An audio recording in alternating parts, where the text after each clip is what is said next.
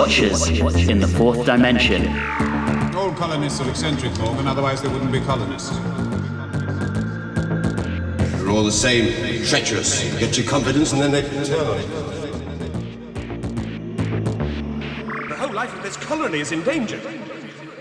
Hello and welcome back to Watchers in the Fourth Dimension. I'm Anthony. I'm Don. I'm Julie. And I'm Riley. And I'm every kind of scientist. This episode, we're heading back into space for the first time since the Troughton era as we discuss colonoscopy, I mean colony, in space. But first, as usual, a quick look at the mail. Over to Don for that. Ted Davis from Facebook writes I love your podcast. I stumbled across it last year, or maybe the year before, when I restarted my project of watching all of Doctor Who in sequence. Good luck with that. Your podcast has turned out to be the perfect companion, filling in the production background and highlighting many aspects of each serial that I often haven't noticed. You get the show. You get the Doctor. You get Barbara. You get Patrick Troughton. You get the War Games. I finished watching that and listening to your commentary on it, and I couldn't agree with you more about how painful it was to watch and how highly it deserves to be rated. Not only are your comments astute and well informed, but you seem to enjoy each other's company. Yes, we do. There is a delightful chemistry in your interactions, and I look forward to continuing our journey together. Thanks very much, Tad. We appreciate it. Thank you. That's really nice of you, Tad. Aw. Regarding our season 7 retrospective, Keith Burton writes It was very interesting to see the Silurians rated as the weakest story of the season. My opinion of the broadcast episodes is always tainted by their comparison to the novelization Cave Monsters.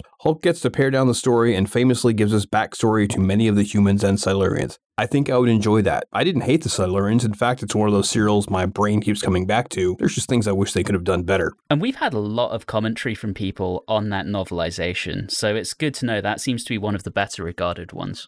Nathan Law says regarding the Ambassadors of Death, to me there's a pretty extreme gulf in quality between Ambassadors of Death and the rest of the season. While Silurians has the poorly incorporated dinosaur and the poor music, yes, yes it does. I feel like those are a lot easier to overlook than the structural and plot problems with Ambassadors. If you're not bothered by the music, I can see that. Ambassadors does have its issues, but clearly it also has fans. Like me. Yes, like Anthony. For Terror of the Autons, Astrozon Danglebert Zebulon says, I give it a rating of 7 hard boiled eggs out of 10. nice. Outstanding. Nicholas Rutherford has a question. Is Benton taking over where Jamie left off for you, Julie? Yes.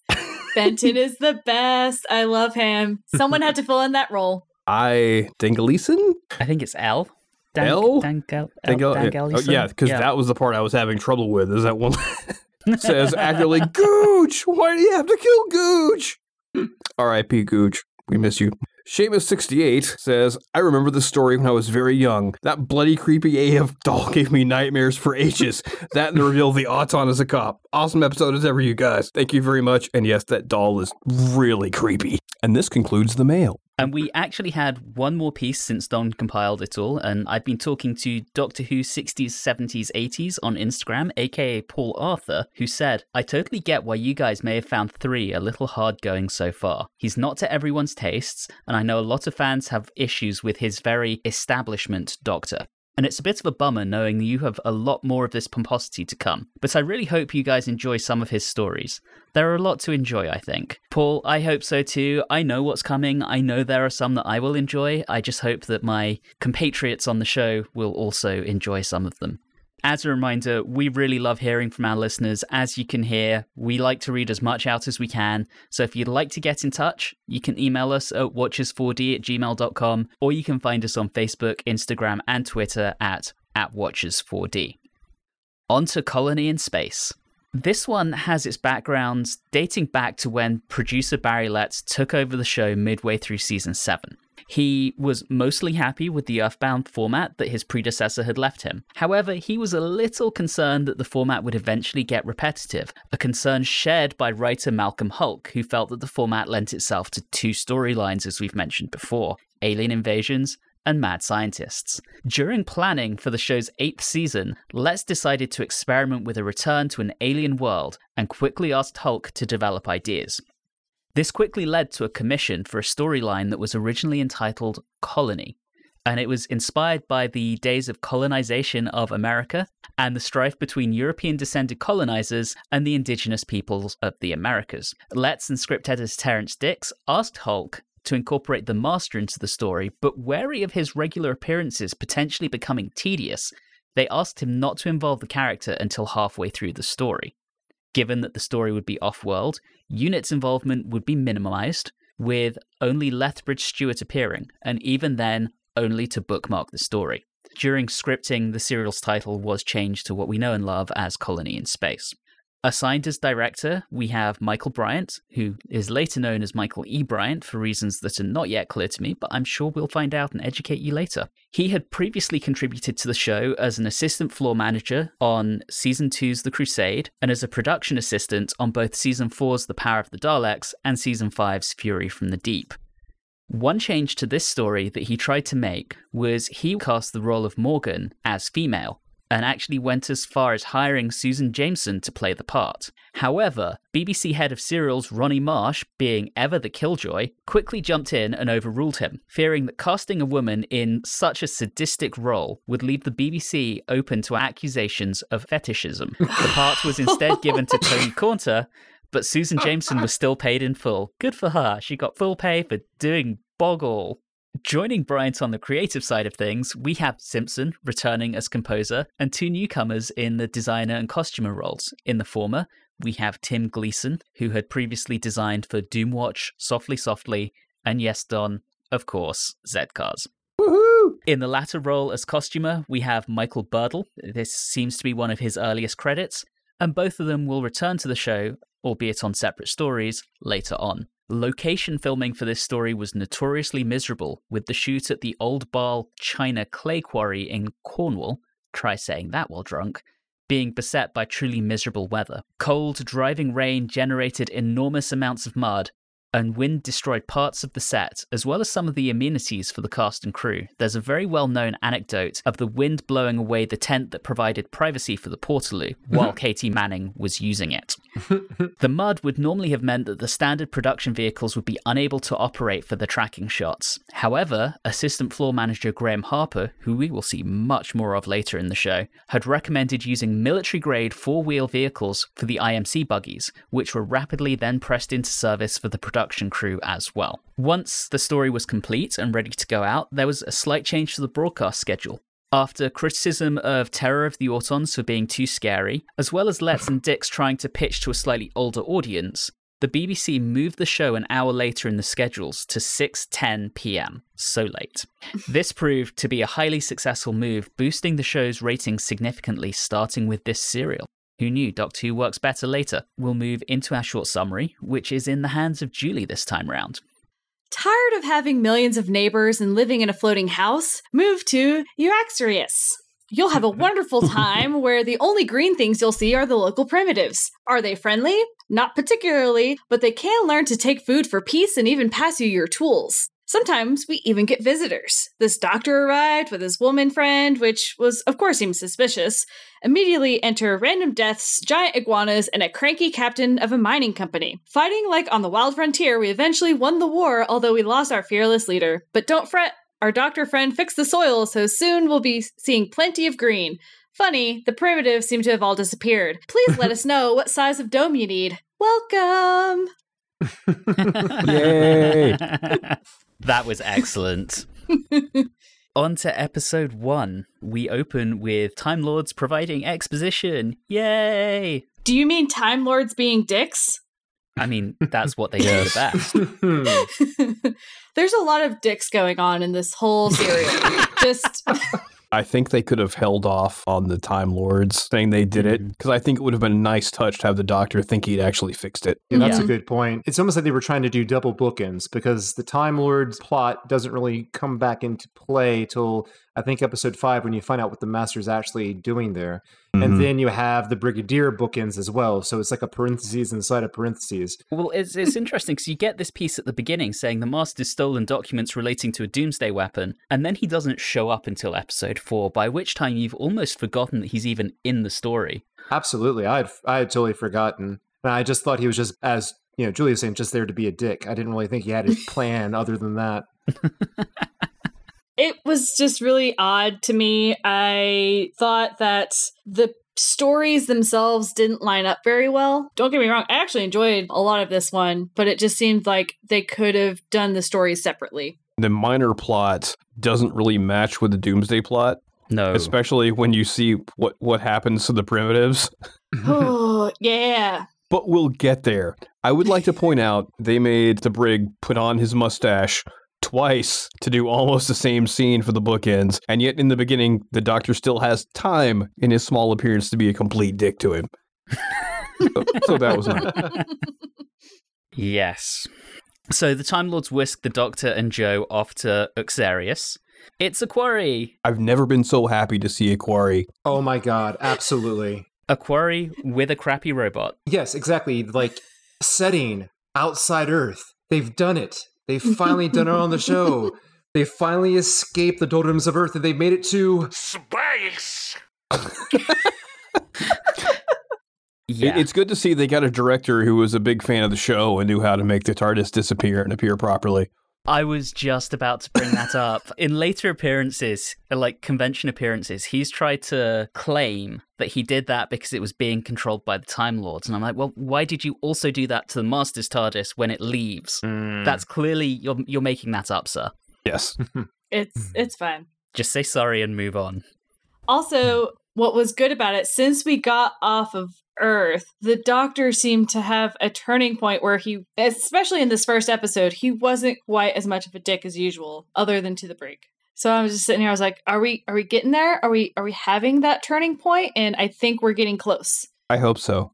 That, I'm glad you brought that up because I have always found one of the most important parts of Doctor Who is when that covenant is formed between the Doctor and the companion of that understanding of that I accept you, I want you to travel with me. Do you want to travel with me? This is is that you know there's a risk involved, Mhm. and it, it- they're almost there here with the Doctor and Jo, but it's so very clear that she is obviously uncomfortable and nervous and scared as anyone would. And the doctor, instead of confirming, like, I have a duty of care, like the doctor has said in New Who, he just kind of says, ah, it's going to be okay, come along. But it's almost there where they have like that moment of like there's a trust or a bond or a, a promise being made. What's interesting here, Riley, to that point, this almost exactly mirrors the first Dalek serial. You have the Doctor doing environmental checks. We have a planet mm-hmm. that has been devastated by radiation, some aspect. Nothing's growing. Jo's reaction to being on a new world, she is scared, much like Ian and Barbara were at the beginning. The Doctor convinces her to take a quick look around, and Jo even finds a flower, much like Susan did. Hmm. The hmm. parallels here are pretty explicit, I think. And I thought the Doctor might have actually hit Jo in the head with a rock. Let me just examine this rock first. Thwack. Nice. oh, if only that would have been great. It seems like this serial or, or large portions of it, it really is patterned on the original template. And to mm-hmm. me, it feels like that's Hulke saying, I told you, Doctor Who's much better when it's like this. It feels like a turning of the corner of like, okay, we understand we made a mistake. We're going to try to get back into it. And that's why, even though elements of this serial feel familiar, because it is something we have seen before in the show, it's so much more welcomed because we haven't seen it in so long. And once they get captured and taken back to the colony, we, of course, get to people jumping to conclusions about who the doctor is. Yes. Also, yes. this is where you fill in the first space on your Jo Grant prisoner bingo card, Oh my god. which will be filled in in its entirety by the end of the serial. It's so bad. It's my one biggest issue with this serial is Jo doesn't actually do anything. Yeah. You make some food. But it's not coffee, is no, it? no, it is not coffee. See, it's a step up. So there. Her biggest thing seems to be to act as mentor to the equally useless Mary Ash. Yeah. Uh, except Mary Ash gets at least one moment. That's true. Incidentally, the actress who played Mary Ash was a regular on the long running British soap Coronation Street, appearing in something ridiculous like 2,700 episodes or something like that. I think it's the only thing she's really been in for the last 40 years. That that's the peak perfection. It's job security. yeah, if they're Yeah. giving you a paycheck. because we've had already our first appearance of a well they call them primitives i like to call them natives they have a bit of a zardoz kind of look about them and i dig that There's something that happens to me whenever we're watching all these stuff where I'm like, is that supposed to be a mask or is it supposed to be the creature's face? yeah yeah And the body stocking is meant to be their actual skin. Yeah. yeah. that not the best realized aliens we've had. I realize the BBC does a lot on a very limited budget, but I'm always trying to figure out what is my imagination supposed to be filling in here. For me, I didn't mind it too terribly much. I thought that they were decent. I kind of hated the fact that they made them mute. Effectively, we have colonizers coming to their world, and much as some of the secondary literature labels the Earth colonists as being the Wild West, they seem more like pilgrims to me. And so they're mm-hmm. here, they've got this slightly difficult relationship with the primitives or the indigenous peoples, and the writers have taken away their agency by making them mute. It it just doesn't quite sit well with me. I'd be a little bit more okay if just the one set were mute and then the others could talk, and then you had the really intelligent one if they kind of went down that progression, but they didn't do that. Yeah, instead, the slightly more intelligent ones are mute and blind. Because wonderful, let's do it that way. But our bog standard primitives do at one point give a nice little Tusken Raider spear shake when they're standing on there. So that I nice. noticed that, and this is what, like seven years before Star Wars? Oh yeah. Yeah, that's right. George Lucas, did you watch this? We do have a Death Star at the end, so to speak, a doomsday weapon. So I may or may not be jumping the gun here, but we get to the colony and all of that, and then we see the iguana. just just a, know. video of an iguana, and it's just like chilling. It's like the most peaceful iguana I've ever seen. and they're like, "Oh my god, it's it's a monster." I'm like, guys, it just wants some lettuce. It's fine. I love that they use a bad special effect to represent a bad special effect. If only they could have just used the, you know, the T Rex from the Silurian episode for that. Just plug it right back in there. That would have been great. Oh. And you mentioned George Lucas. It's very clear. I mean, you said pilgrims, but the connections to this being a Western are so very, very clear, especially in the mess hall, how they dress. Talk about influencing people like Joss Whedon, Firefly. I mean, it's almost like the costumes like they were pulled straight from it. Yeah, the aesthetic seems very Western, but Yeah. to me, the Yeah. actual concept seems more those initial wave of settlers. Bit of mixing and matching there. Yeah, eh, it's And- only America. Who cares? And I wanted to bring this up because I've mentioned it every single time it has come up with the third Doctor recently. eh, But this serial in particular, it happens a lot. And I want to get everyone's opinions on it. Are you going to say Aikido? You're going to say Aikido, aren't you? yes, yes. How do we feel about it? You mean karate versus aikido? Yeah, Venusian karate. the problem that I have with it is when it's overdone, and in this particular serial, it was way overdone.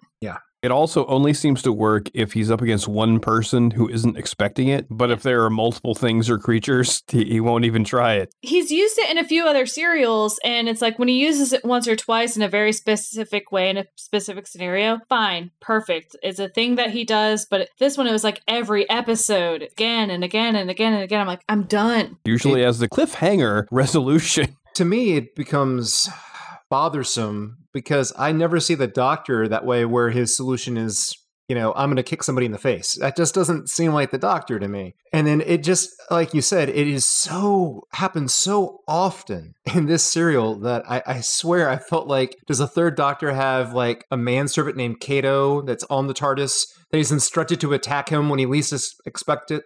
That's how it feels like to me. And for those of you who didn't get that reference, go see a Peter Sellers Pink Panther movie.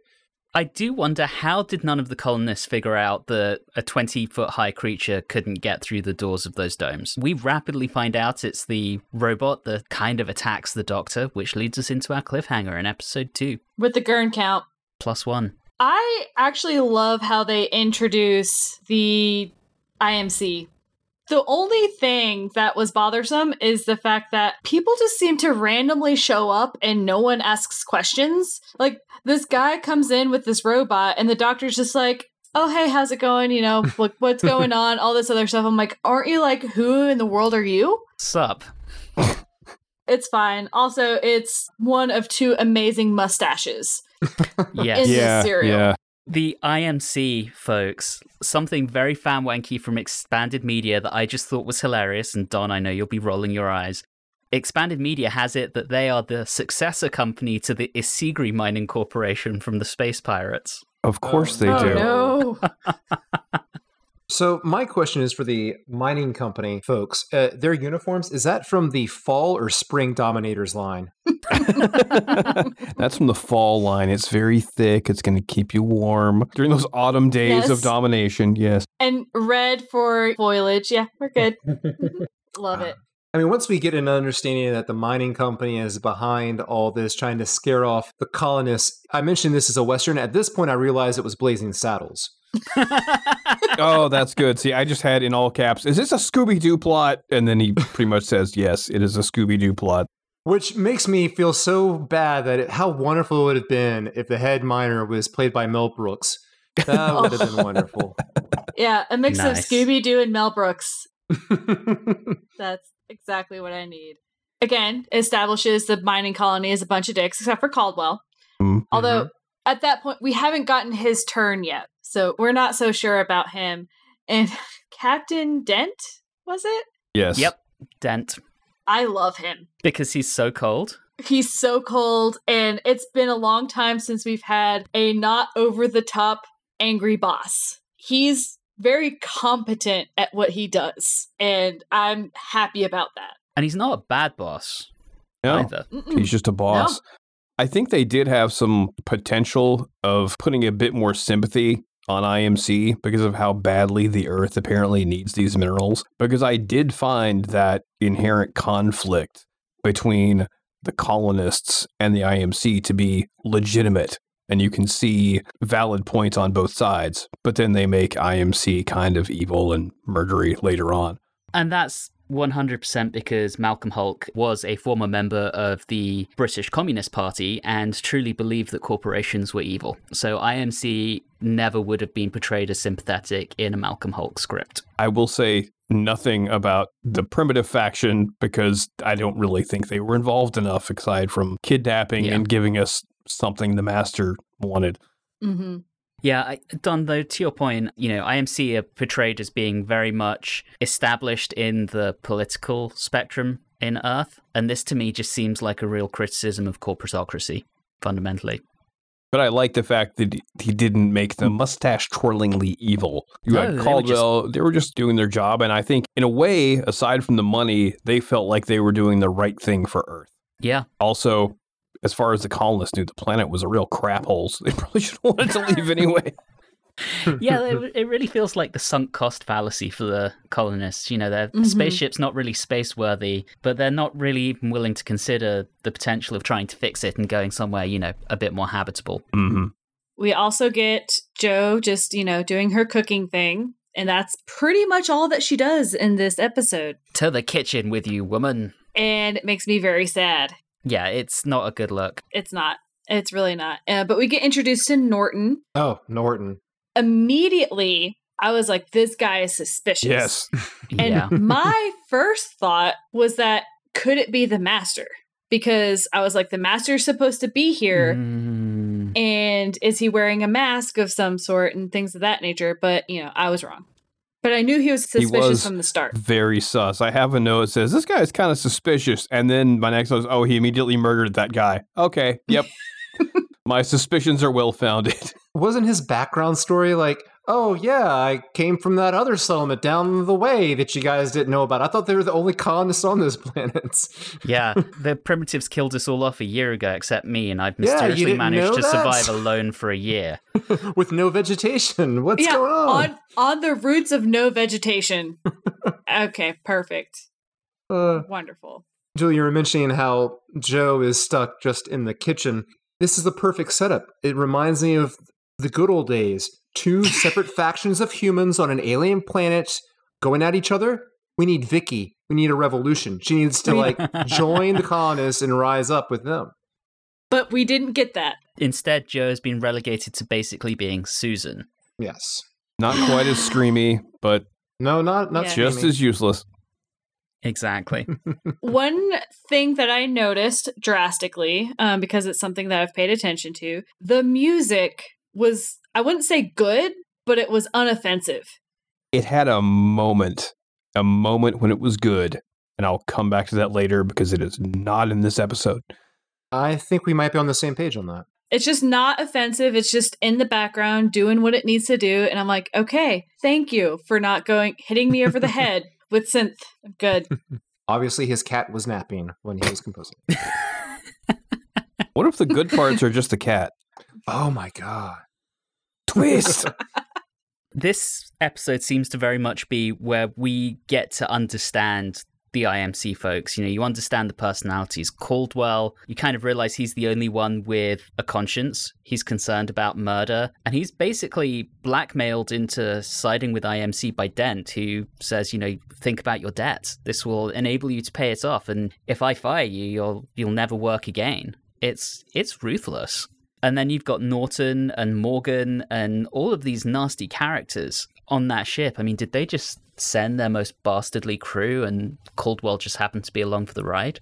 Well, he was the actual miner, whereas Yeah. all of Yeah. them were just the crew of the ship, I felt like. Yeah. So I think it's just a matter of they're there to make sure that security wise, they're all good.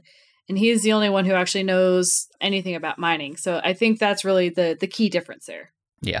And of course, you know, the doctor is put into the hands of Morgan, who tries to kill him with his clawed robot. Another robot, another cliffhanger. I do appreciate that with the claws, they actually did like the fake skin around the claws, which was unnecessary. I thought it for was their funny. ruse, but it was nice. it was almost the same cliffhanger that we had last time, though. In the same location. With claws. yes. Yeah. this time with claws. I do like what Morgan says. You know, he says purely business, you understand, nothing personal, which kind of feels like IMC's entire raison d'etre through all of this. That's It true. ain't personal. It's just business. all right, episode three. So we really start the IMC asserting their power over the colonists. It, we're we're finally getting to the actual fight that's going to happen. And they're very, very performative, re-landing their ship right next to the colony, even though they've already been on the planet for a while. Dent still kind of pushing his big lie that, oh, we had no idea that you were here. This is a, this is a mix-up. We got to send for an adjudicator. You knew damn well, Dent. It's a little bit different because in a lot of the other ones, the colonists were actually kind of bad. But in this one, it, we truly have peaceful colonists who are trying to work with the natives and we're trying to make things work, which is slightly different than some of the others that we've had. Yeah, because Earth has become a dystopian hellhole. so Oh, thank goodness for science fiction.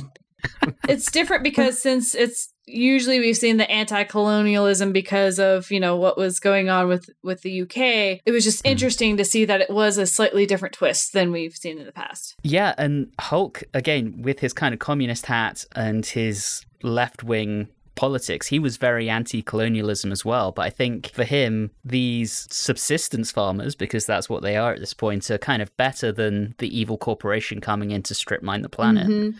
It's almost like colonists, not great, corporation, really, really, really bad. Yeah, at least the colonists aren't just trying to destroy the indigenous people. I forgot to mention this when it would have been relevant because I don't think we've really touched on Ash, the leader of the colony, that much. Mm.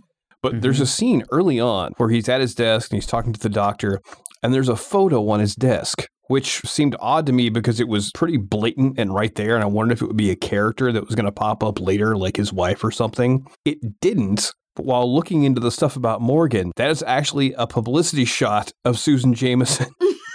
Oh, that's oh, amazing. so he has a photo of the female Morgan on his desk. I'm sure that the idea was she was meant to be Mary's mother, but I love Yeah. that it's Susan Jameson. love oh. it But just going back to the dystopia element, one thing I failed to mention when we were talking about episode two were the scenes the Doctor saw on the entertainment console on the IMC spaceship. It was all a lot of violence, and it really just gave the idea of this overpopulated, polluted Earth where violence is the only entertainment. I can kind of understand why the colonists might want to get away from that. oh absolutely I sit there and I'm like oh this sounds kind of uh, actually what you know future earth could potentially be I get you got it guys we also get more of just telling Jo that you can't help and we don't see Jo for a while which is Yeah. sad it was at this point where I was like oh yeah I was going to say she's she's captured and put somewhere with Winton and just kind of left out of the way for the majority of the episode. Oh, yeah, where she's in the hut. Yeah, But that was interesting because to me, it cracked me up that I couldn't wrap my head around this legal system that we have here. Because a land dispute, send in the adjudicator. Caught trespassing on a ship, Execution by explosives.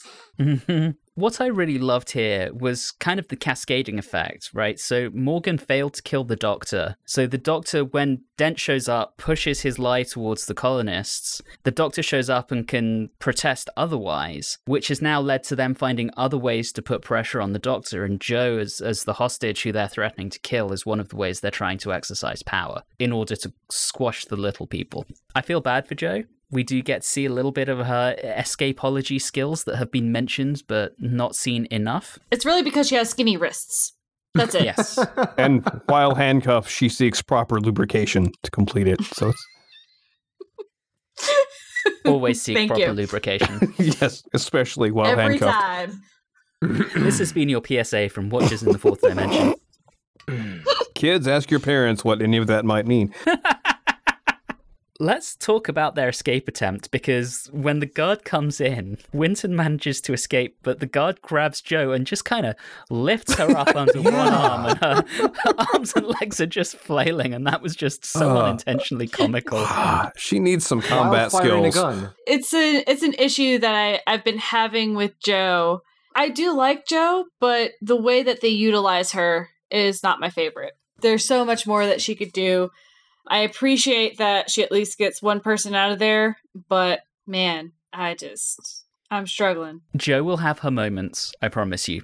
This was not a story where she does, but she will in other stories. I believe it is this episode where we have, speaking of Scooby Doo, where the doctor ha- and one of the colonists do the double walk behind karate chop un- and, and synchronization bit. Yeah, to try and get onto the ship. Mhm. So they, they do that, steal the uniforms, and then try and take the ship. Yeah. Oh, that bit. I, I feel like that was like something straight out of a cartoon. It, it, yeah, it was a little unrealistic. I wanted to talk more about Nice Guy Caldwell. Yes, I did too. Okay, after you, please, Julie. I really like Caldwell's character. He actually has a lot of things on his plate.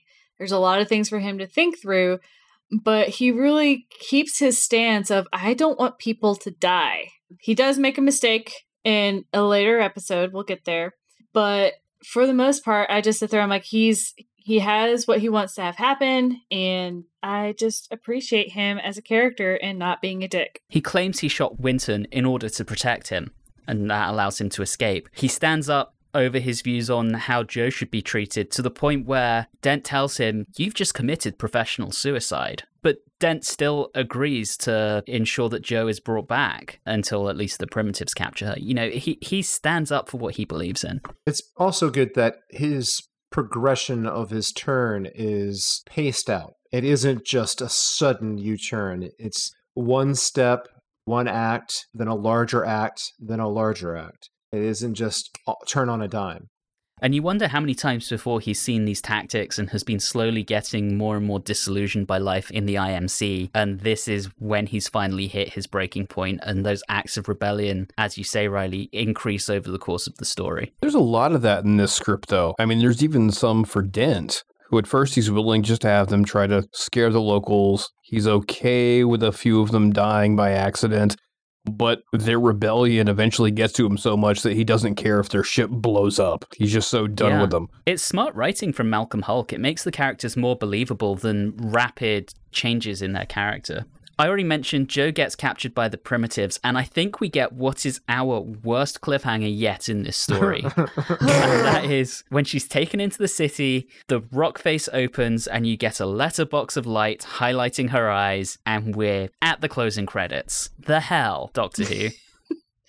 Just scared Jo eyes. I think that's better than just a karate kick to the master's gun, his sonic. I don't know what you would call his little device.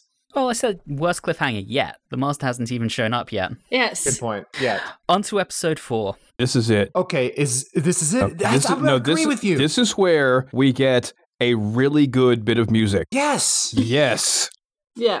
I agree completely. It goes away far too quickly, but just for a moment, there's some nuance and subtlety and setting a mood. And then he falls over on the Cynthian later, but still, for this moment, good things. we were there, a moment of peace and serenity before we were terrorized again.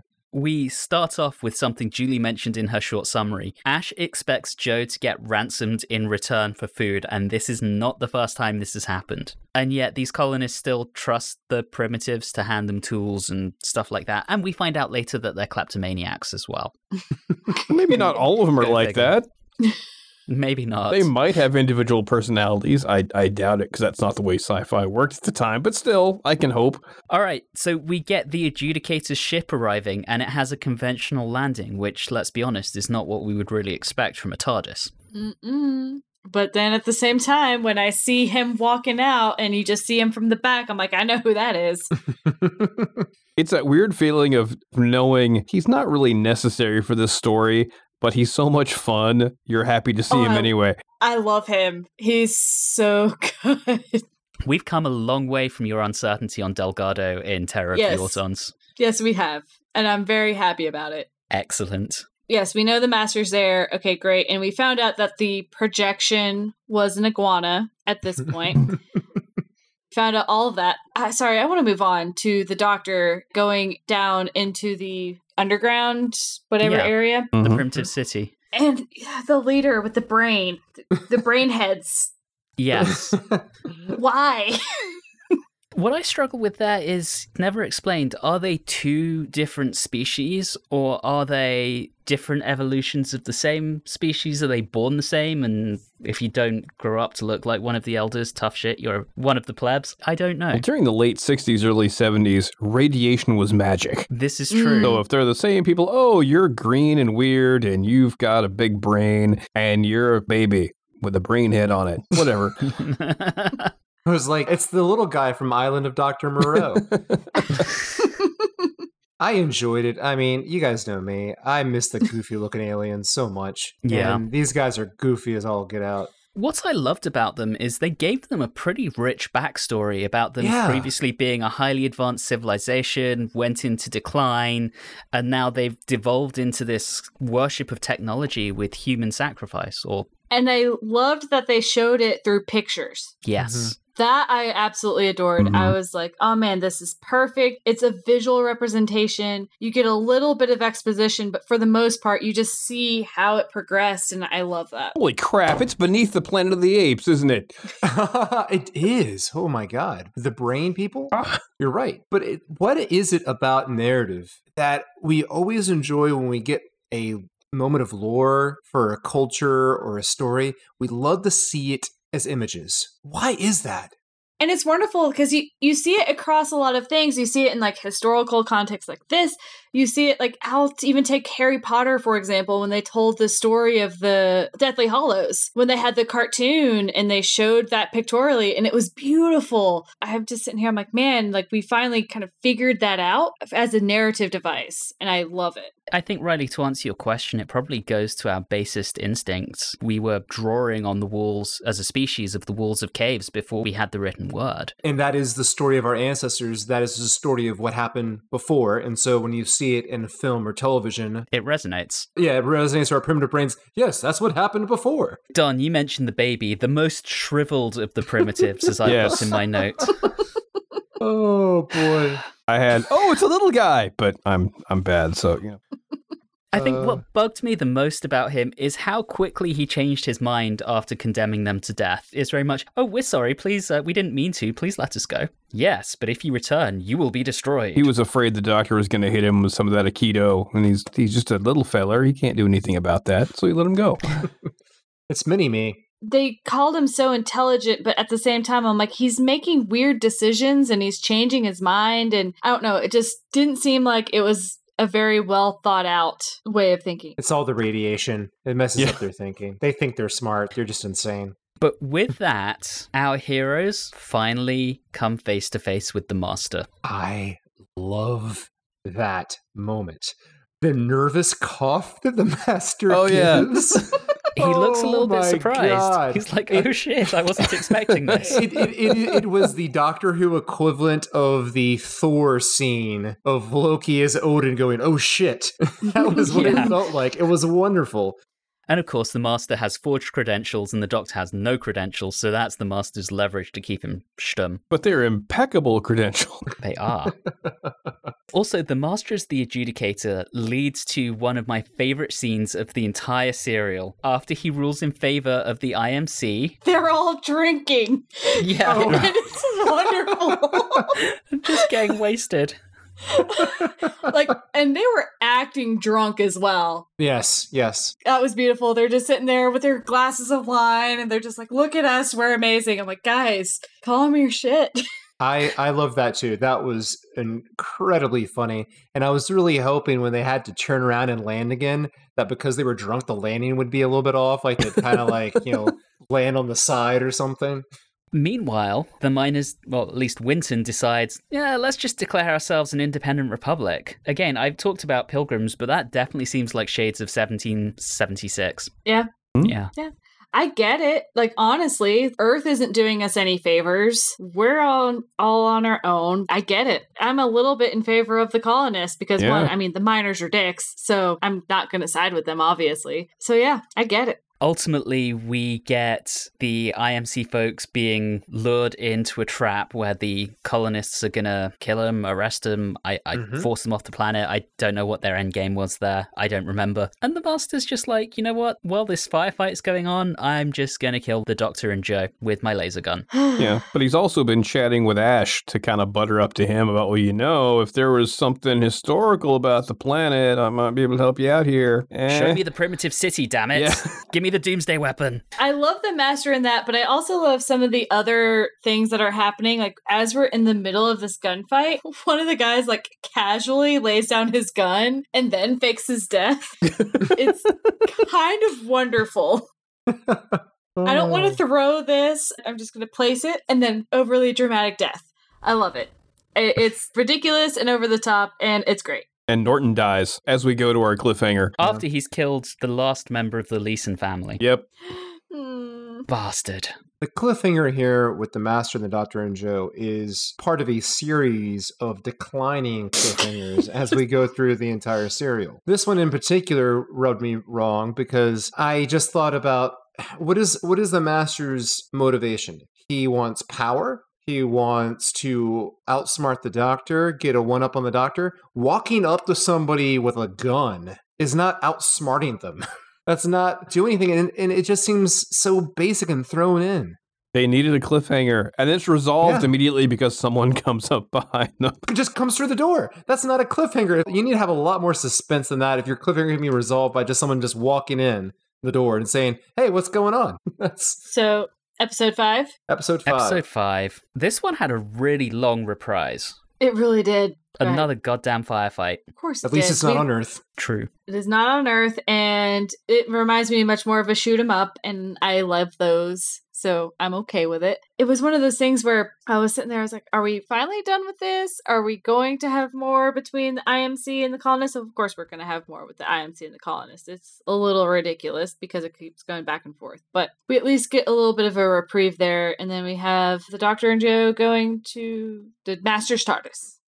Yes. Mhm. Very, very quickly before we get into the Master's TARDIS, Ashe and Winton ending the firefight with the old sneak behind routine. Not the last time we will see it in this story. Oh no, absolutely.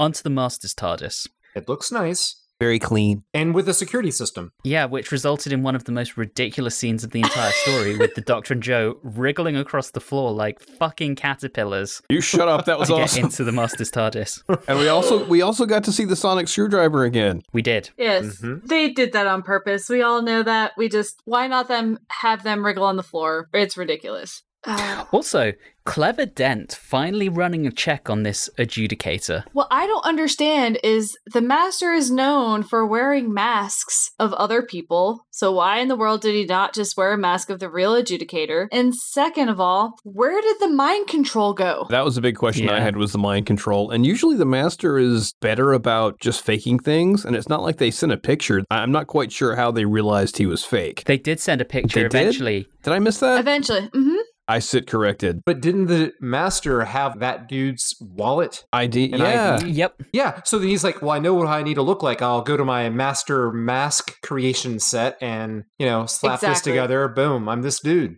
That is very out of Yeah. character. Mm-hmm. Maybe he ran out of masks that the Autons provided him with. I don't know. And then we have Jo having a dumb moment of Yeah. setting off the alarm because oh, Yeah. Jo. Jo can either be a damsel in distress or causing all the problems. She can't actually help in this entire serial. So Mhm. Except Susan. with, except with dinner. Uh, yeah. So Susan. so Susan. And they pass out. Wonderful. Yay, sleep gas. If your subtle sleep gas involves lights flashing in multiple colors with your LED, it's not very subtle. Just going to throw that out there that if the doctor was paying attention, he would have caught it beforehand. In the Master's TARDIS, I did notice they had used the printed TARDIS wall. Yep. And we get a scene when the Doctor and Jo are on the floor where you see the edge of it, and good God, it looked rough. It was very, very frayed at the edge. I don't know if anyone else noticed that. I like to imagine it's intentional and it's really just wallpaper designed to look like TARDIS. like in world, like it's it. wallpaper. When I think about it, it is very interesting how I was thinking about the Master's TARDIS and how the entrance to the TARDIS is it's a 360 degree thing. Like we've seen it before, we have an idea of what it looks like, but the entrance is shot on the right. But I can't think of a time where when you have a broad shot of the Doctor's TARDIS where the door is always on the left. And I wonder if they intentionally said, okay, so it's the Master, it's his arch nemesis, the door is going to be on the right this time. I think it probably is. Yeah. It's weird because they don't know how it appears and disappears, but they show it on the right. Yeah. right. All right, you're going to places where I'm like, I don't really care. Moving on, we can now complete our Jo Grant bingo card as she has been caught by every faction in the serial. Yes. So the master puts her in the tube. Yep. hmm And he and the doctor head on out, where we have a funny moment with a native, Oh yeah. which could have been uh, that was funny acting by Pertwee right there. That was really funny, and I was really hoping, of course, it wouldn't happen. Just the comic effect of a spear through the master would have been really funny, but it didn't happen. I do love how they roll a giant boulder down at them. Yeah, hmm And I love how like the doctor's like, "Hey, look behind you," like Mhm. super casual. Like, are, are you sure about that? Go I'm not fooling for that one, Doctor. yeah, you are. Yeah. you- Oh, that was wonderful. And as that's going on, we have another sneaky infiltration happening, just in the opposite direction. Which results in another firefight. Yeah. Yeah. Yay! I do love how Winston wants to issue the IMC weapons to the colonists, and Ashe is like, no, we're good. There's nothing to worry about. Immediately after which, Yes. the IMC folks start taking them out one by one, hmm which I think could have been Ah. done with a lot more tension. Probably so, but it's funnier when done like that. There is a little bit of comedy there. I mean, Ashe is a good person and he ends appropriately, but he's he's just way too trusting. But we also get the, of course, if they're going to threaten Ashe, then the others are going to drop their guns, which on the IMC front, they would have never done that. Except they did. Uh, they did. That was what happened in the previous episode uh, Oh. as the resolution to the prior firefight. Oh, not the previous episode, the beginning of this one. Oh, was it the captain that they. Yeah. How He was wearing a helmet. Gun to, to Ashe. Oh, he was wearing a helmet. Okay. Yeah. It's harder Sorry. to, harder to recognize him. Yeah. So yeah, I mean, no, no one's willing to let their leader die to prove a point. I would just be like, screw it, just kill me.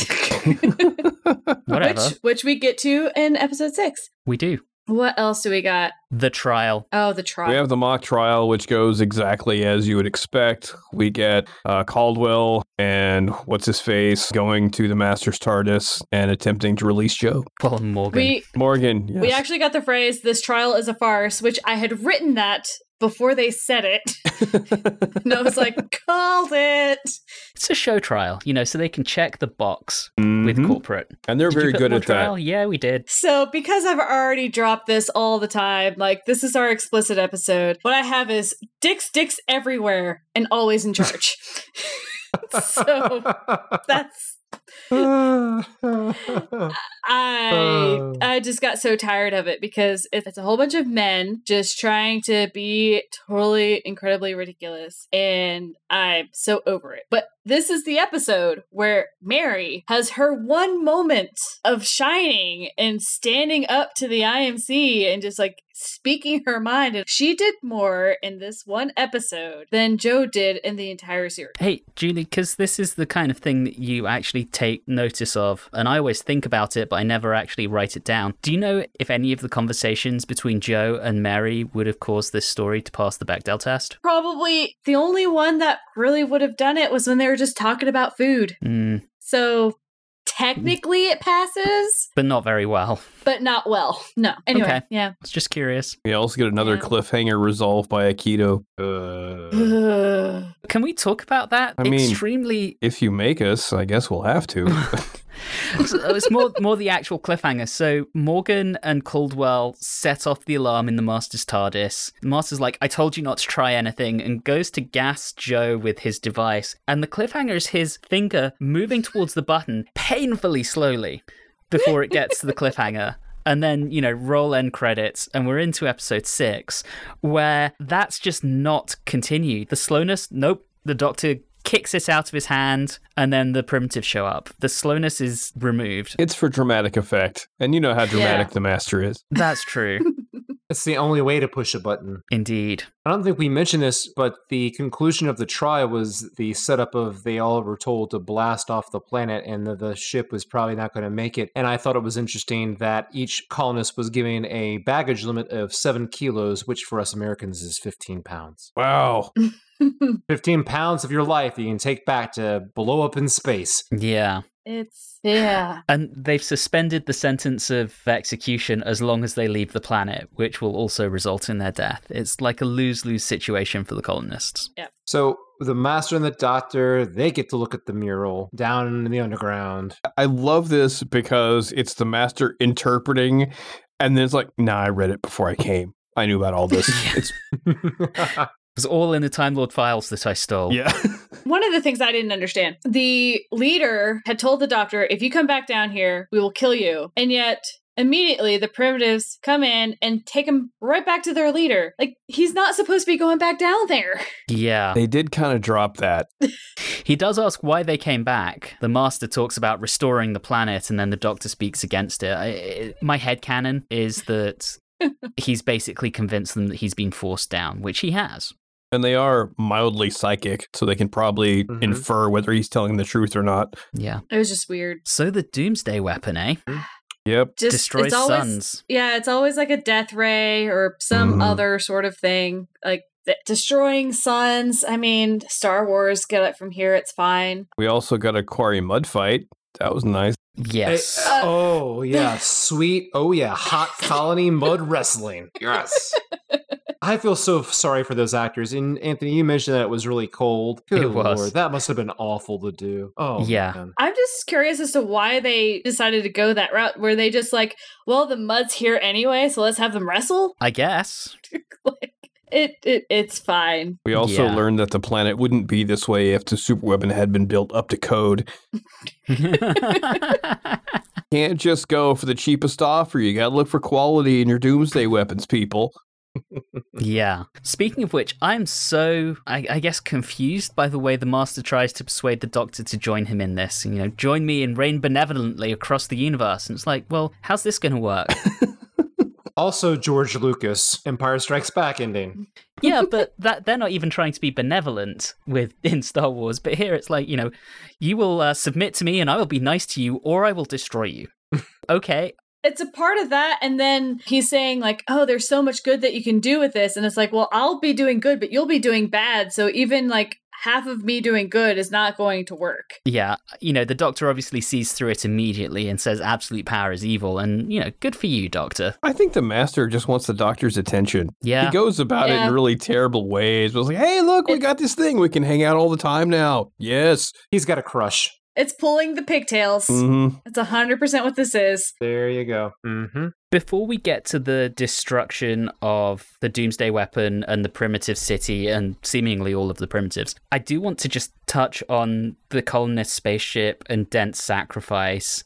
You mean Ashe? Ashe. Ashes. Ashe. Sorry, Ashe. Ashe's sacrifice. We actually get Mary coming into her own here because she very specifically lies to Dent.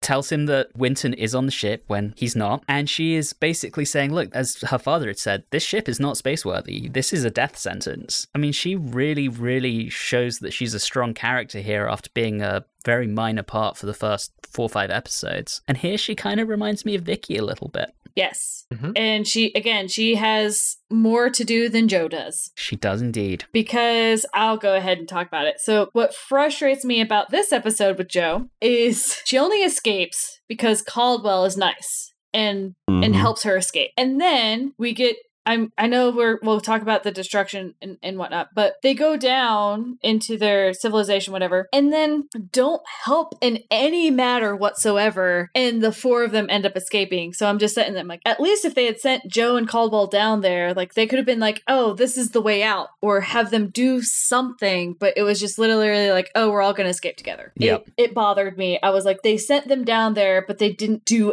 anything. It was useless for them to be down. Yeah, they literally had nothing for them to do. Yeah, I mean, they should have just left her back on Earth if they were going to take this path. Hmm. Yeah. Anyway, sorry. Let's go back to things I, I want to talk about.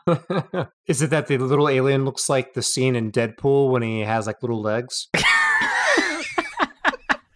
yes. Nice. Yes. I like this interaction that the three of them have. This is like peak Doctor, Master, and then whatever third character you're going to have. It's wonderful. The Master is trying to convince them of one thing. The Doctor's like, hey, that's not the way to go about it. You have the intelligence of the, the leader, and he's like, you know, Master, you're not fit to be a god. And I just love that. And and we have the, the thing like understanding that it's like hey doctor there's a self-destruct button we need to do this and i love this ending in this aspect of it i love it You think he Yeah. had been wanting to destroy his entire people and civilization for a while and just couldn't get over there with his legs and his arm couldn't reach, so he had to have them there?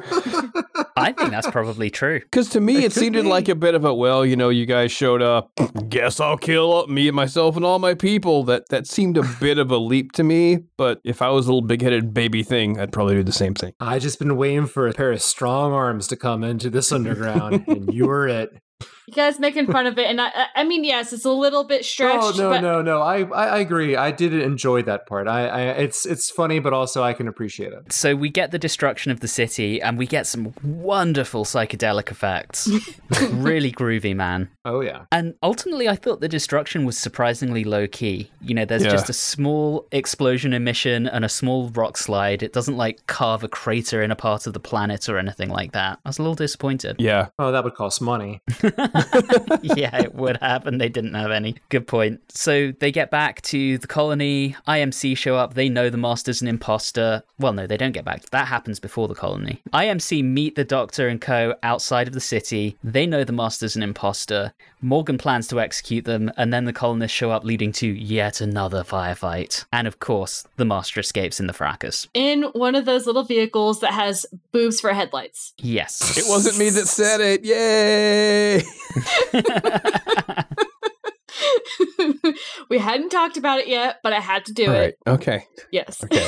For the record, Julie was the one that mentioned the titty jeeps. It wasn't me. titty titty jeeps. nice. Welcome my- to the oh most immature Doctor Who podcast on the internet. But yes, we got another firefight, but this one, at least this was the last one. We have the master escaping. I thought that there was a lot more going on here, and you know, we finally get to the point where it's like, all right, the colonists win. and of course, we find out at this point how they escaped and the Mhm. sacrifice that Ashe made, Yeah. which was quite sad because I liked Ashe. Yes. Yeah. And nice guy Caldwell decides to stay with them. Yay! Of course he does. That's the stereotypical plot line. Mm-hmm. But I do like him, so that's wonderful. And then how convenient is it that the TARDIS is just safe and sound in one of the Klepto's hideaways? It's also classic Doctor Who you take away the TARDIS at the very end. Oh, there it is. It was right over there the whole time. You think back to season one, and I already made the analogy at the beginning of this, but most of mm. season one was about the TARDIS crew trying to get back to the TARDIS, and they had to get through the adventure in order to get there. So, again, it's that classic storytelling mechanism. Am I too much of an opportunist? But when I saw that Caldwell was going to stay around with colonists, and knowing that out of the corporation he was the only person who was a the true miner, made me think that well, the corporation's gone, the natives are gone, they're going to get rich. They're going to go ahead and start mining. And they should. Maybe.